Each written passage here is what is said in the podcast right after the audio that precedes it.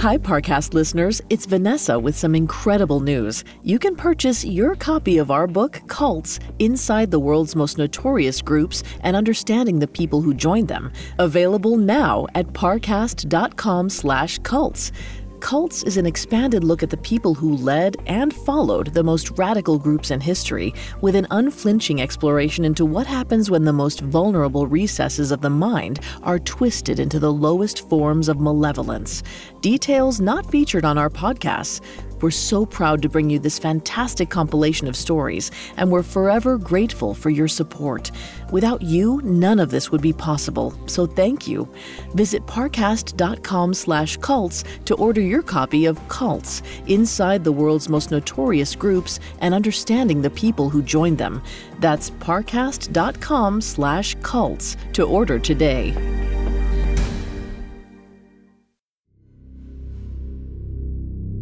Something to note, all myths have many versions and variations. For this episode, we've selected the stories that are most entertaining and supplemented them with additional research into medieval British traditions.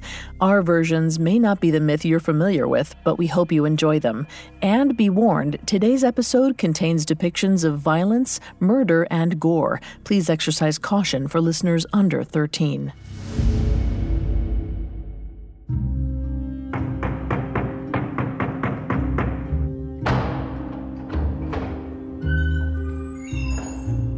King Leodegrance, it's King Arthur. I need your assistance most urgently. Arthur surveyed King Leodegrance's empty castle courtyard. Perhaps the man was at his summer home? That would match Arthur's miserable run of luck since returning from Avalon. While Arthur was away, a challenger, King Urien, had gathered an army. He'd ravaged the countryside, cutting off the beards of nobles he defeated and wearing them on a stinking furry cape. Establishing an alliance with Leodegrance was Arthur's only hope. Together, their armies could beat back Urien, but instead of legions of knights, all Arthur found at Leodegrance's castle was a young lady. You there, lady! Please, escort me to King Leodegrance. Britannia is in imminent danger, as is one of my most trusted advisors, Merlin. As she turned toward him, Arthur realized this was the most exquisite woman he'd ever seen. Sparkling blue eyes, soft curves, and freckles like the markings of a fawn. When she spoke, his insides melted. Merlin, the old enchanter? He seems like he could take care of himself. It's not always that simple. There's a prophecy and... Oh, yes, I know all about it. How? Everyone knows. The sword from the stone, the promised king, a handsome man with a hidden past. No, it was another prophecy. Did you say handsome? I said what the prophecy says, and I'm happy to see it wasn't wrong. I'm Guinevere, Princess Guinevere, daughter of King Leodegrance. Princess? Sounds like you have designs on becoming a queen. If marriage is the only way to save my father's beard from King Urien, certainly. That... I would never presume. You know about Urien? Naturally. Forgive me for the small reception. Can't be too cautious these days. But it seems like you won't try to kill us. I'm not here to kill anyone. Maybe Urien, but not if your father can help me negotiate peace. Peace? You really are the one from the prophecy. Come, meet my father. She gave him a wink and gestured for Arthur to follow. As he watched her hips sway, Arthur swore that if he survived this battle, Guinevere would be his queen, his wife, the mother of his firstborn child. He was unaware that at that very moment, in the far reaches of his kingdom, this dream was already shattering.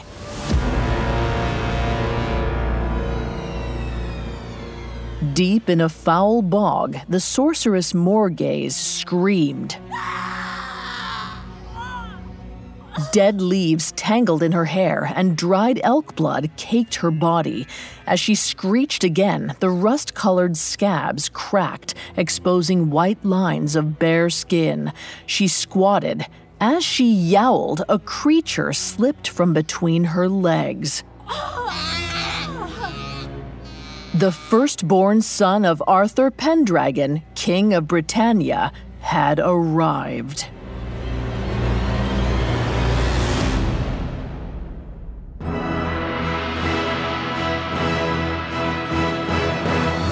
Welcome to Mythology, a Spotify original from Parcast. Every Tuesday, we present dramatic stories from ancient mythology and explore their origins. I'm your host and narrator, Vanessa Richardson. You can find all episodes of Mythology and all other Spotify originals from Parcast for free on Spotify. Today, we continue the saga of King Arthur.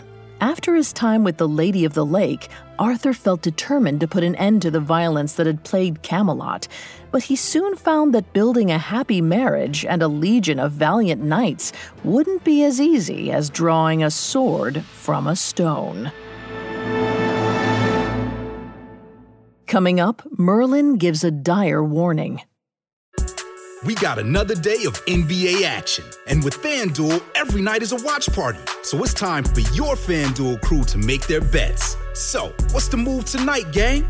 You know that new customers who bet $5 get $200 back in bonus bets if you win.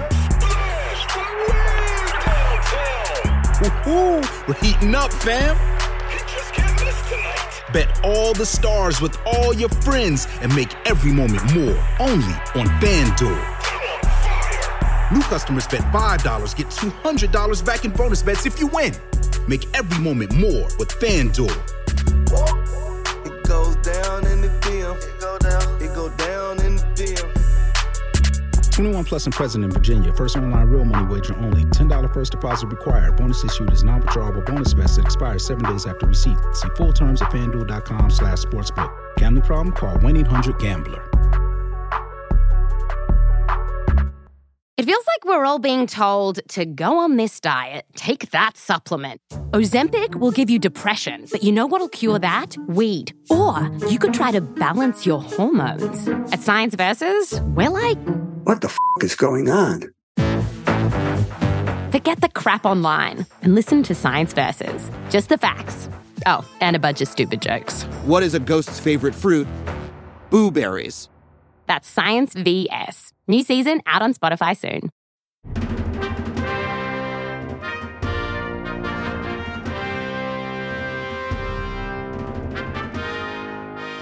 A successful hunt, a victory in battle, a wedding. In medieval Europe, they were all celebrated the same way, with a grand feast. At these feasts, the highest-ranking nobles sat at an elevated table, looking down on the courtiers and knights. It was abundantly clear who was in power. Proximity to the king was everything. According to author Roy Strong in Feast, A History of Grand Eating, the high table was sometimes the only table with the privilege of eating meat. The knights at the common tables would dine on an entirely different menu.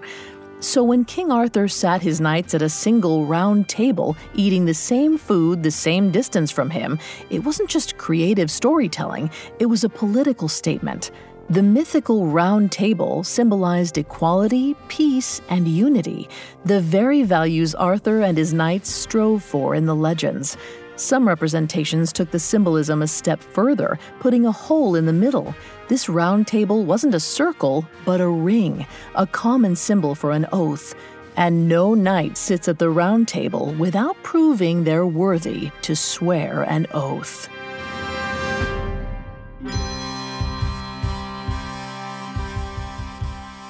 With help from King Leodegrance, King Arthur defeated King Urien. Britannia was finally fully under his rule. But as he began his new era, Arthur no longer wanted to reign alone. Merlin, you need to meet Leodegrance and Guinevere with me tomorrow. It's crucial we show a strong front for the betrothal. Betrothal? You've known her for a matter of weeks. I've been meeting women my entire life, and I've never met one like her. I don't know why you're giving me that look. You've been hounding me for months to find a wife. I've had a vision of how disastrous a marriage to Guinevere could be.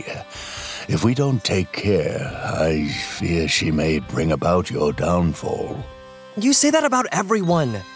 And can't a vision be wrong?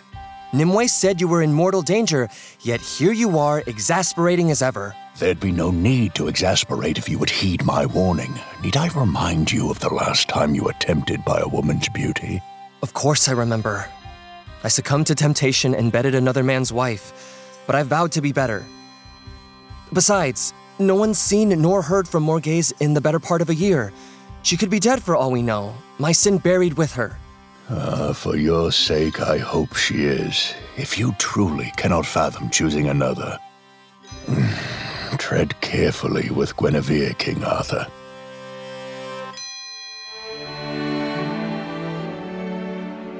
Though Merlin's prophecy weighed on him through the night, Arthur awoke sure of himself.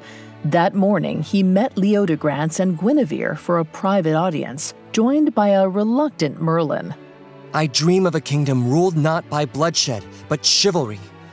A kingdom where all good men stand as equals, and promises of loyalty hold faster than welded iron. It's the future Merlin foretold for me, and I hope for you. King Leodegrance, pledge your daughter to me, and your grandchildren shall sit upon the strongest throne the country's ever known. Guinevere, you are much more than beautiful. In our brief time of war, I've seen your wit, kindness, and composure. Would you marry me and become my queen? Arthur dropped to one knee, offering a golden tiara. Guinevere surveyed him with bright, probing eyes. Then she looked to her father. He gave a small nod. I shall marry you, Arthur, and reign beside you as queen. Guinevere accepted the tiara, her delicate fingers brushing Arthur's battle calluses. Warmth like sunshine shot through his veins. He felt weightless, a haze of happy delirium settling over his brain like he'd drunk a cask of fine mead. Arthur barely registered the ensuing conversations beyond the crucial detail. They'd ride for Camelot tomorrow and marry the day after they arrived. But when Guinevere finally spoke, he heard every word. Come with me. I have a betrothal gift for you. Guinevere led Arthur down a hall, past an arched window. The sun glimmered on her hair. He was tempted to reach out and touch it, to feel her soft skin. He wanted to... His mind flashed to that night with Morgause. Arthur's stomach lurched. No, this would be different. His relationship with Guinevere would be one of beauty, not sin. He pushed the thoughts away as Guinevere opened the door. Inside was a large room, empty save one thing. Oh, a table. I've never seen one shaped like this, like a ring cut from a tree. It's impressive, no?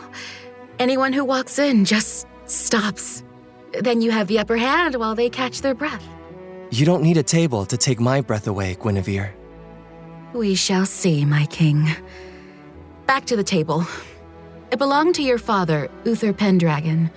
When he died, it was left with my father, one of his most ardent lieges. Our families have quite the history. It's incredible. It could fit 100 knights. 150? It's very clever. Merlin allegedly built it. The pieces come apart for easy transport, then lock back together. I suppose you can put something in the hole in the middle. A whole roast venison, perhaps. Or a herd of them, considering that my father also plans to gift us 100 knights.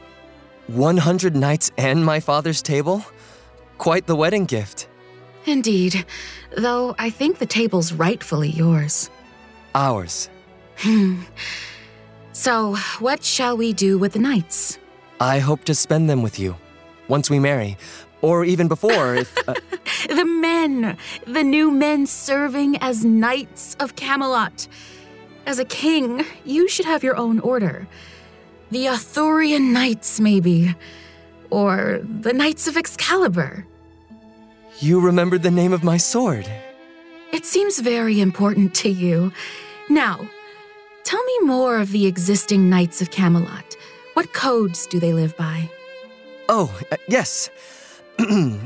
Knights' codes. Well, obviously, I've charged them with promoting peace in Camelot. And honestly, I haven't made them swear anything other than loyalty. If you want to give me a wedding gift, make a plan for those knights. Who else will protect your queen?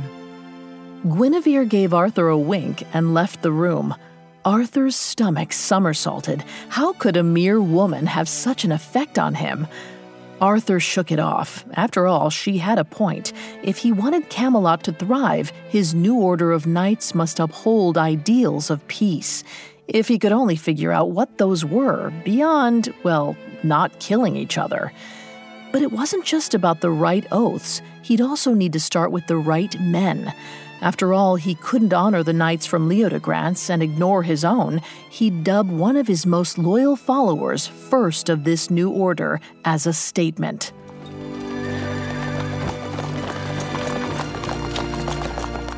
On a ride back to Camelot the next day, Arthur surveyed his men. There was Sir Bedivere, stalwart, but with a pack of bastard children spread across the country. There were Gawain and Gaheris, the sons of King Lot and Morgause. They were brave and skilled, but each had their father's penchant for violence. And their mothers, well, Arthur wanted to keep his distance from their mother. Then there was his foster brother, Kay, a righteous and loyal man. But knighting his brother first might look like all he cared about were family ties. By the time he arrived back at Camelot, Arthur was no closer to an answer. He decided he'd sleep on it. When he reached his rooms, he realized he wouldn't be sleeping quite yet. A large, tawny owl perched on his bedpost. The bird dropped a note from its talon. Arthur picked up the parchment and read it. Arthur, meet me in the forest urgently. After his last talk with Merlin, Arthur was tempted to throw the note in the fireplace, but the owl gave him a stern look, then perched itself on his head. Talons tangled in his hair, Arthur pulled on his boots, grabbed a lantern, and ventured into the woods.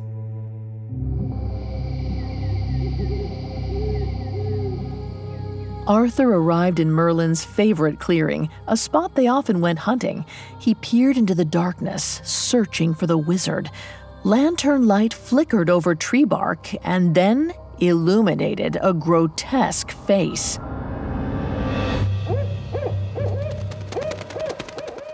The owl fluttered off his head in fright. Who are you? It's me, you loon, Morgana. Arthur examined the figure in front of him. It did look a bit like Morgana, if Morgana was part rock. Nonsense. What shade dare takes the form of my friend? And poorly. Arthur, it's a disguise. Shape-shifting? It turns out it's easier to learn the old ways when you don't have Merlin spouting 10 riddles a minute. See? The shade brought its face closer to his lantern. If it was Morgana, her fair skin had roughened. She'd lengthened her cheekbones and changed the color of her eyes to a stony gray.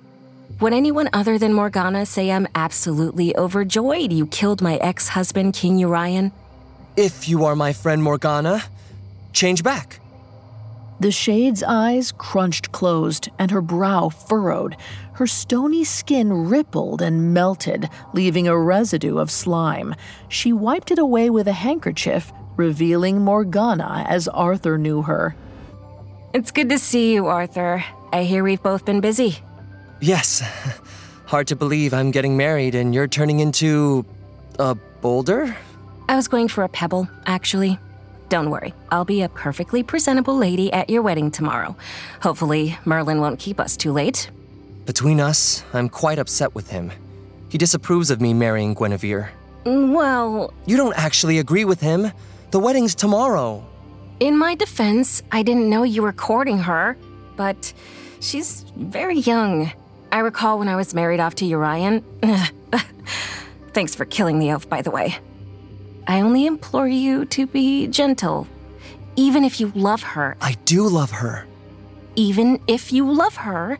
She's naive. You do well to be kind. She's not dumb, Morgana. She actually proposed a brilliant idea.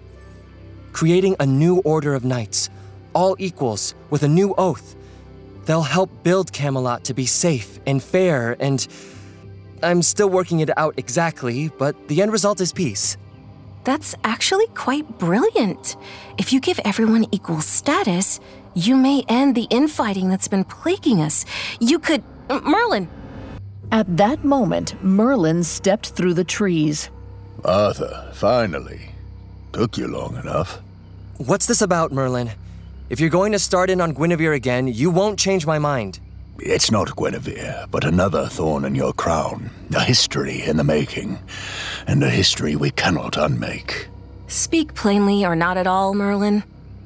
It's not plain to speak of. I've shielded you both for far too long. There are things I never told you. Family matters that must be dealt with. Now you're against Kay? Merlin, he's the only family I have left. No. This isn't about kinship. It's about blood. Both of your blood. As you know, Arthur, your father was Uther Pendragon, the High King of Britain. Morgana, your father was Gorla, a vassal of Uther's and the Duke of Cornwall. Of course, but where are you going with this? What you did not know is this. Years ago, Uther Pendragon fell madly in love with Igraine, the Duke of Cornwall's wife and Morgana's mother. In his jealousy, Uther committed a heinous crime. He had Gorla, his own knight, killed, then raped Igraine. His sin conceived a child, one who stands here before me. Morgana put a hand to her mouth in shock, turning to Arthur. The young king had gone suddenly pale. They conceived me? Morgana and I are siblings? My father raped my mother? If that is true, then everything you have ever told me is a lie. I was born out of wedlock. My claim to the throne is illegitimate. Not so. Uther married Igraine soon after your conception, securing your birthright. Oh, well, even so, why have you never told me I was conceived in sin? Or that Morgana's my sister? Half-sister. You do well to note the half. And you're a half-wit for never telling us we were family. Frankly, Morgana, you're not the sister Arthur need worry over. Another sister? Merlin, why have you kept this from us? For many years, it never mattered. But now, your family tree has grown a twisted new branch. Much like his father, Arthur laid with another man's wife to conceive his firstborn. That child has now entered the world. A child? The result of your dalliance with Morgause. Morgause? You laid with Morgause? Do you know who she is? Of course, she's King Lot's wife. Arthur, Morgause is my older sister, which means... Which means Morgause is also my... Oh. Shockwaves rang through Arthur. He took a step away from Morgana, swayed, bent forward, and retched on the forest floor. As I said, you do well to note the half. Coming up, Arthur faces his growing family. Hi listeners, it's Vanessa. I'm so excited to tell you that our first book is on sale now. This is such a big moment for the whole Parcast family, and we can't wait for you to read it. It's called Cults, Inside the World's Most Notorious Groups and Understanding the People Who Join Them. And you can purchase it today by visiting parcast.com/cults. This is a passion project years in the making and only made possible by you. With your support, we've been able to get back to our storytelling roots. This time with a wealth of research and insights under our belt and intimate details not covered on our podcast before. Shame, exploitation, power. Cults unfolds the many motives behind groups like Nexium, Heaven's Gate, the People's Temple, and more, revealing eye-opening details which will surprise even the most devoted true crime fan. Visit parcast.com/cults to order your copy of Cults, Inside the World's Most Notorious Groups and Understanding the People Who Join Them. That's parcast.com/cults.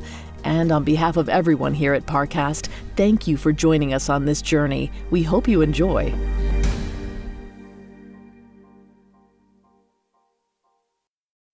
Now back to the story.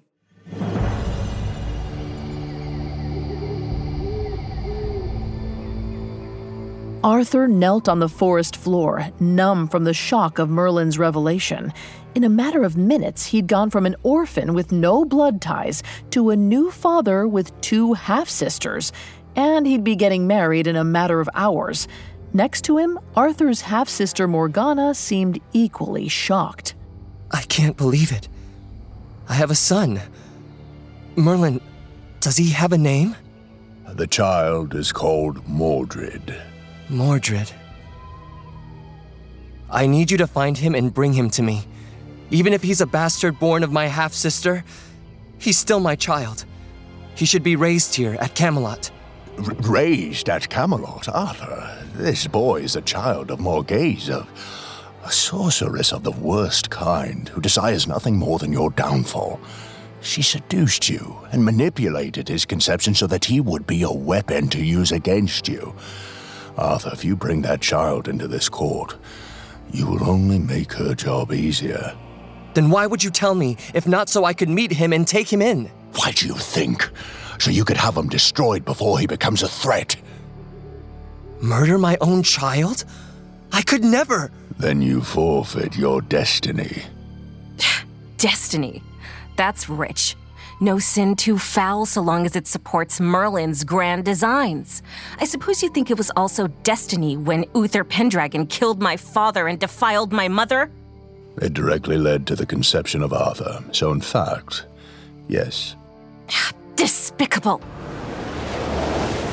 Morgana rose, floating above the ground. She made a rude gesture, then flew out of the clearing. Did you see that? She's gone farther into the old ways than I realized. But we have greater concerns. Arthur, I beg you, your conscience serves you well, but you must put it aside and trust me now. Have the child killed. No. If it is truly my destiny to bring peace to Britain, I cannot spill the blood of innocence. I want Mordred brought here alive. I will raise him as my son. I'm sure your bride will love that. Maybe Guinevere will leave me. Then you'd be happy at least. You wound me. I will do as you ask, but it won't be easy to find the child. My sinful night with Morgause was just after we defeated the 11 kings. That means Mordred would have been born around May Day. Have all the babies in the realm born near that date brought to Camelot, if you must. Just find my son. As you wish. That night, Arthur barely slept. Merlin's revelations sunk into his bones like the chill of a snowstorm, and even the warmest fire couldn't end his shivers. The next morning, he wandered into the great hall for breakfast, rubbing the dark circles under his eyes. He needed something in his stomach before the wedding. However, instead of the usual long rectangular tables of food, servants moved small, arched tabletops around the room with no pastries in sight. Morgana appeared beside him, the rage of the previous night's revelations seemingly forgotten. Morgana, I wanted to talk to you about, well, everything we learned last night. I know you must hate me now, but Why would I hate you? I suppose because my father murdered your father and defiled your mother, it wouldn't be a stretch to say that I ruined your life simply by existing. None of that is your fault, Arthur. You are not your father, and you're not responsible for his sins or mistakes. I don't hold any of that against you. Oh. That's a relief. You know you're my greatest supporter and cleverest strategist. I'd be lost without your advice. Well, that's true at least. Speaking of advice, your fancy table arrived. I told the men to assemble it. If it hasn't occurred to you, you ought to sit in the hole. Morgana? I thought you said you wouldn't punish me for my father's sins. It's not an insult. If you sit in the center, you can circle everyone around you. That way, no one sits closer to the king than anyone else. It keeps everyone equal, just like you said you wanted. Morgana, you're a genius. And there are 150 seats to boot. I can fill them with the best and bravest knights in Camelot. I suppose, but it doesn't just have to be reserved for knights. King Arthur, Where shall I place this table leg? It is the heaviest piece, but I can carry it all day at your say-so." Sir Gawain, the son of King Lot and Morgause, held a large, curved wooden table leg over his head.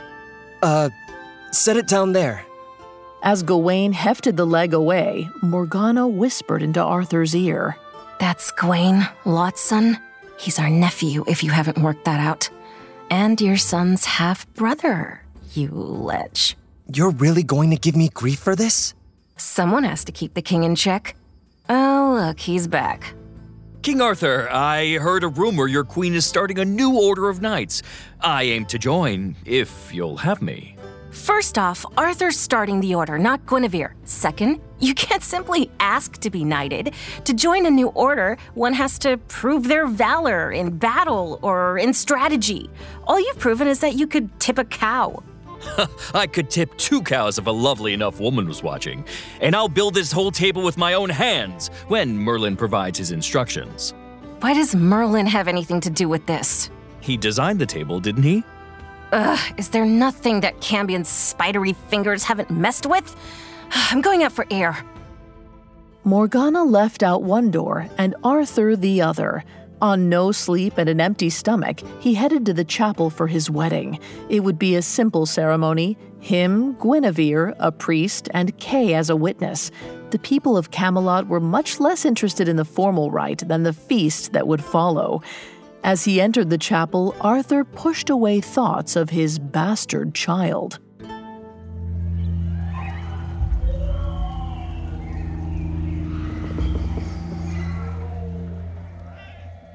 Deep in the bogs on the edge of the kingdom, Morgause sobbed as she nursed Mordred.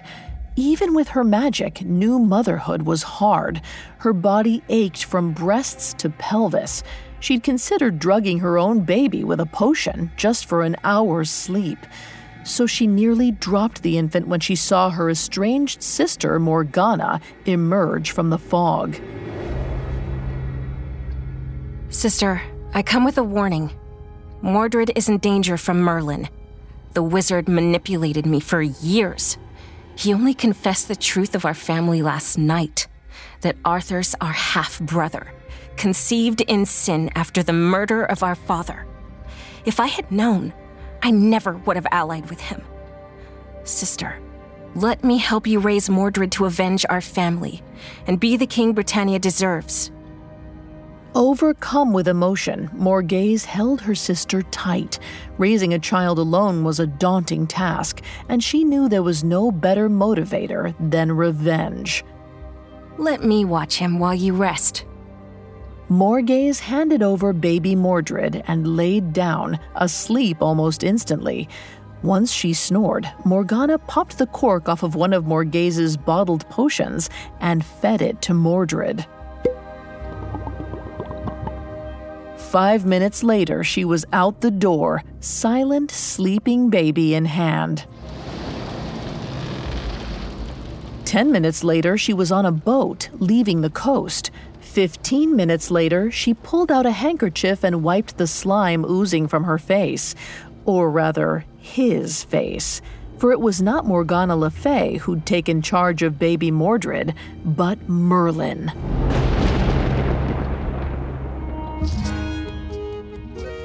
Back in Camelot, Arthur left the chapel hand in hand with Guinevere. She asked what he was thinking. He could hardly be honest and say, "My son born through incest," so he improvised. Who shall be the first man knighted with Excalibur? I've decided on Sir Gawain." "King Lot's son. Lot and his wife are dreadful." "Be it so, but Gawain is strong, stalwart, eager, strong." "Very strong, I see. Then I suppose you have my support in knighting him." "You'll see. Not every man is destined to be like his father." But as Arthur and Guinevere entered the feasting hall, he was forced to reconsider that thought. The round table was still in pieces, scattered across the floor. Wine and ale splattered the finely carved wood, and several courtiers nursed cuts and bruises. On the royal dais, knights fought over chairs, arguing over who was worthy to join the high table with the king and his new queen. And in the center of the room, Sir Gawain held a piece of the tabletop up as a shield. Sir Gaheris attempted to club his brother with a table leg. I only meant the jewels at the hilt of your sword were small. I swear it had no other meaning, brother. Arthur, isn't that the one you were going tonight? Not anymore. Enough! Enough! What the devil is going on? King Arthur, lay off, Gaheris. The king and his ravishing new queen are here. Apologies, my king. We couldn't figure out how to assemble the blasted table. Gaheris was too afraid of Merlin to go looking for him, but I said even a small sword could...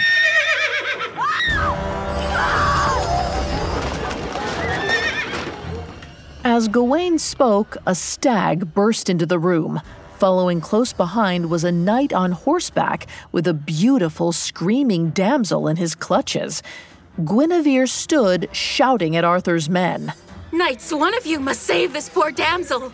Young Gawain, if you ever aim to redeem yourself, heed my queen's command. Rescue that lady. Gawain yelled and tailed the invader, followed by 3 bloodhounds. But the horse ran wild, chasing the dogs, who chased the stag. Arthur cursed, drawing Excalibur from its sheath. As he did, the stag leapt through a window, shattering glass. The strange parade followed it. Arthur chased them as far as the windowsill, where he saw the accursed troop vanish into the forest, chased by Gawain. Meanwhile, at the edge of the kingdom, Merlin continued on his own quest.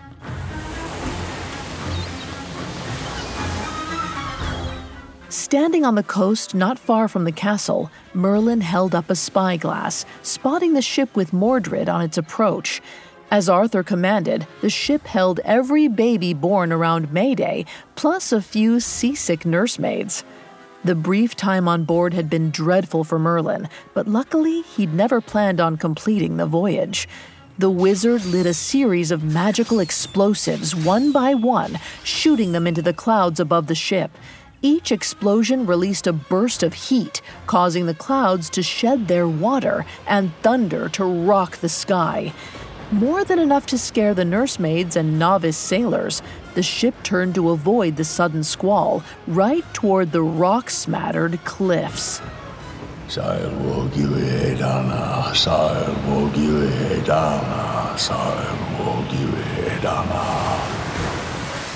Merlin muttered under his breath. The wind gusted over the waves, causing the tides to surge and catching the ship's sails. The ship rocked, unsteady in the water. It crashed into one giant rock in the water, then another. The wood splintered, then split. Water rushed over the ship, pulling it beneath the waves. Merlin lowered his spyglass. It was done. Mordred would not live to bring the downfall of Camelot. Though as he strode back into the castle's great hall, Merlin discovered that Camelot might not have far to fall. Merlin, where have you been? A strange knight crashed our wedding feast with a captive damsel. We sent Sir Gawain to chase him down and rescue her, but the rogue knight has just returned, alone. Merlin, you've missed all hell breaking out. Please tell me you, at least, were successful in your task. Success is hard to achieve, and even harder to define. There was a shipwreck. I couldn't save the child. Shock rolled through Arthur. Despite Mordred's dark conception, Arthur had wanted to raise his son. Still, to his great shame, a small part of him felt relieved. Now at least he would not have to explain his incestuous affair to his new wife. His greatest mistake could be forgotten. Just then, he realized Guinevere was screaming.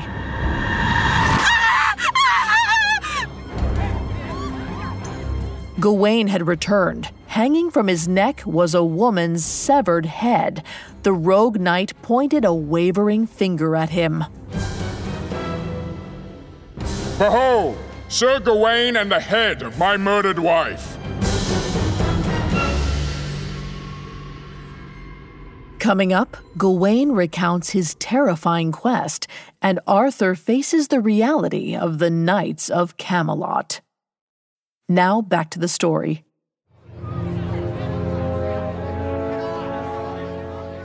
King Arthur stared at Gawain. The young man was standing in the entryway of the great hall with the severed head of a woman hanging around his neck. This was the man Arthur had chosen to become the first knight of his new order. He had only recently discovered that Gawain was his nephew, and from the looks of it, he was also a cold-blooded killer. Some courtiers shouted that Gawain should be drawn and quartered, while others demanded he take the severed head to the crypt. Arthur looked at Guinevere, ashamed. They'd been married barely a day, and this was nothing like he'd promised her.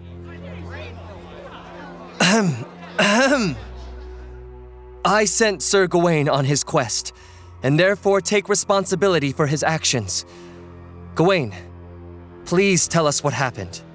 Today, strength and wisdom perished, for I, Gawain, son of a king, strong of body and noble of blood, failed.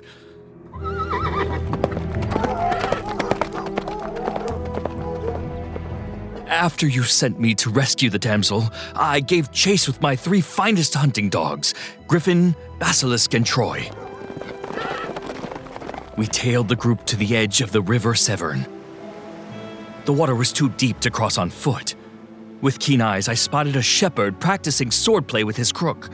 He looked a fool, but even fools know their way around their home country. I asked him if there was a bridge nearby. He said no, but he did have a small boat.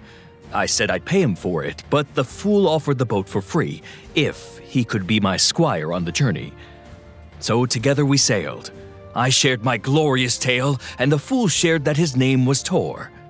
We soon arrived at a castle, and my three hounds, Troy, Griffin, and Basilisk, barked like mad. I set them loose, and the fine dogs led us into a courtyard. There, I spotted the stag. I drew an arrow and shot it perfectly through the heart. I called to my hounds to praise their work. None of my dogs answered. I called again and heard a whimper. Sir Gawain gestured to the rogue knight.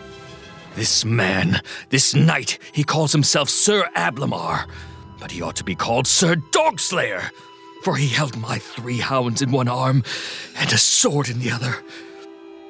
He killed them. He murdered Basilisk, Griffin, and Troy. For vengeance, I drew my sword. He drew his. I knocked the dog slayer to the ground and pinned him with my boot on his chest, looking him in the eye. He begged for mercy, and mercy I denied. The man screamed as I chopped through his neck. I hacked again and again, but he would not stop screaming. I looked down at my enemy. Could he be a demon, impossible to kill? It was then I saw the truth.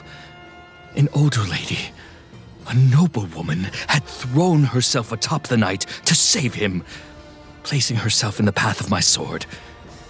It was not his neck I chopped, but hers. I stepped off the dogslayer, burning with shame. She may have been the wife of a cruel knight, but she was a lady nonetheless. The man swore he'd bring his tale to you, King Arthur. Surely, he said, the one true king could rain down a harsher punishment than any single knight. Then he left. I had only one chance of redemption, and that was to rescue the damsel I'd first set out to help. Together, Tor and I searched the castle. Finally, we found her, chained up in the chapel confessional. She told us that Ablamar had taken her hostage after a spat with her father. She had escaped when he went hunting, but accidentally crossed his path. He forced her onto his horse and continued the hunt, even when the stag ran through the halls of Camelot. Hearing her story, I felt certain that despite my previous failure, I might still do some good. But as I unlocked her chains, hands fell upon my shoulders. Four armed rogues towered over us, swords in hand. They'd seen the dead body of Lady Ablamar outside and plotted to avenge her. My sword fallen out of reach, I had no hope but to comply as they tied Lady Ablamar's head around my neck. They would not kill me yet, but shame me for my sin. And the poor damsel would be locked in the chapel again. But we had all forgotten one thing. Tor, the young shepherd boy, had been watching all along from the trees. He took my sword in his own hands and fell upon the rogues. Somehow, the lad fought and disarmed all four men, giving us the moment we needed. Tor, the damsel, and I made haste to the stables. We took a horse and galloped straight here. That, my king, is the entire story. I failed to uphold the values of a knight, but thanks to the help of young Tor, was able to rescue the damsel. Perhaps, if the king wishes it, young Tor can squire for a worthier man. He said he always dreamed of seeing King Arthur's court. As for me, I knew the best I could do was return an honest man, if not a virtuous one. I feel terrible for killing Lady Ablamar. I wear my shame upon my chest. Queen Guinevere, it was you who set this task upon me, and I beg you for mercy. Where's the damsel? She was exhausted and requested to rest in my chambers. Shall I fetch her? Guinevere nodded, and Gawain limped out of the hall. Arthur? He has a violent streak. If I have him executed after he begged for mercy, am I not exactly the same as Sir Gawain, who ignored a plea for mercy in favor of vengeful execution? A fair point. But will this sinner cause more trouble? Every man in this court has sinned in some way, but some of them must be redeemable. They have to be. They're all we have. Then, if I may ask, consider this. He committed a crime against a woman. Let him spend the rest of his life in service to one. Me. I love the way you think. I shall knight him. I love you too. Arthur kissed Guinevere, heat and pleasure spreading from her lips to his. He could have kissed her forever if Merlin wasn't yelling. Arthur, my king, look here. Arthur reluctantly looked at Merlin, who held Tor by the wrist. Sir Gawain was erroneous in his deception. There is no shepherd boy. This is Tor, the bastard son of King Pellinor. Pellinor? You may remember him as the Knight of the Fountain, the one you fought before visiting Avalon. The knight who broke Caliburn. Tor was raised to believe a lie, that he was a simple shepherd. Now he's eager to meet his destiny, should you feel it is his place. At Merlin's gesture, Tor knelt. Arthur inhaled. The decision was clear. Tor, son of Pellinor, your father gave me much grief, but a son should not be forced to atone for his father's sins. You have proven yourself courageous and loyal in the service of Britannia. I shall make you a knight of my new order, the Knights of the Round Table. Go, choose a piece of the table, for it shall be your seat. Tor bowed and selected a piece of the round table. Then Arthur directed several more knights to follow him. Those Guinevere brought, those who'd battled beside him, Sir Kay, Sir Bedivere, Sir Gaheris, and Sir Tristan. When Sir Gawain returned with the damsel, Guinevere instructed him to join. Chanting softly, Merlin gathered the knights in a circle. Each man fit his piece to those next to him, but there was one piece missing. Morgana gestured to it on the floor near her. Arthur picked it up. This leaf was hinged. He could flip it open to reach the table's open middle. Arthur set the joists into place, completing the ring. Then he walked into the center of his round table. Guinevere and Merlin followed behind. Arthur took in his circle of knights. I have 149 knights assembled, and 150 seats at my round table. This last spot shall be reserved for my greatest supporter and wisest strategist. Across the room, Morgana looked up in surprise. She met his eyes and smiled gratefully. It shall be reserved for my greatest knight. I do not yet know who that man will be, but look forward to raising him to this place of honor. As the knights cheered, Merlin whispered to Arthur, I wouldn't leave the seat open if I were you. It's destined to create a thorn in your side. Pick one of them. Any of them. Merlin, let me have this moment. Knights, raise your swords! Arthur raised Excalibur to the sky, and his knights followed suit. I charge you to be merciful, even to those who vex you, to never betray your country or your fellow knights, to help all in need, to honor damsels and save them from distress, and never to kill another man unless in battle. Keep true to this oath, and you shall be more than mere warriors. The world shall remember you as heroes, men of virtue and honor who fought for the good of all Britannia. From this day forth, you are Knights of the Round Table.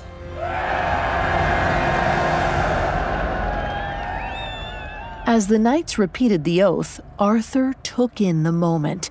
These men were imperfect, but he knew they would rise above their failings. They would make Camelot the kingdom he dreamed of. A movement out of the corner of Arthur's eye caught his attention. He glimpsed Morgana's back as she strode out of the great hall. She turned at the last moment, glancing back at him with a stony expression, her eyes betraying obvious hurt. Arthur frowned, confused. Beside him, Guinevere touched his arm. Arthur, what did you say to Morgana? She looks upset. I'm not sure. Using the round table as a symbol for the order was partly her idea, though. I meant to thank her, but with everything going on... Oh, I'm sure that's it. But listen, why don't you let me talk to her, lady to lady? Would you? I was hoping you two would be friends. Of course, my love. You and Morgana seem so close. It would be a shame to let anything come between you.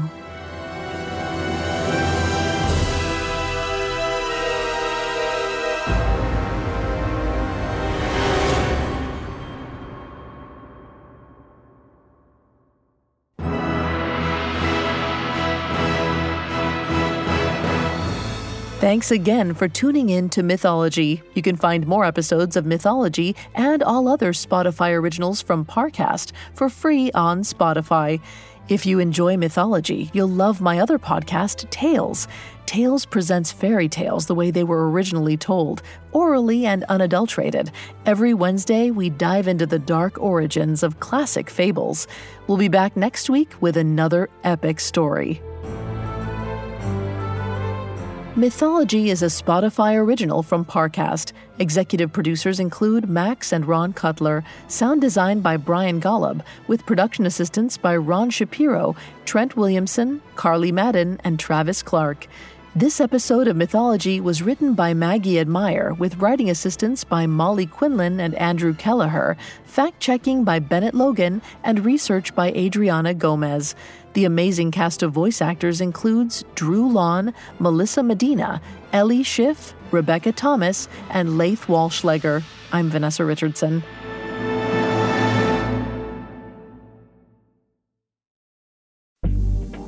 Listeners, remember to visit parcast.com/cults to order your copy of our first book, Cults, Inside the World's Most Notorious Groups and Understanding the People Who Joined Them. It's on sale today, and I can't wait for you to dive in. Nexium, the Branch Davidians, Heaven's Gate, and more, Cults takes you beyond the headlines for an intimate look at the sordid beginnings and deadly ends of the most radical groups in history. Details never heard on our show before. If you love our Cult series or any of our true crime podcasts, this book is for you. Without your loyalty and support, none of this would be possible, so we truly hope you enjoy. Visit parcast.com/cults to order your copy of Cults, Inside the World's Most Notorious Groups and Understanding the People Who Joined Them. It's on sale and ready to read right now. Order today at parcast.com/cults.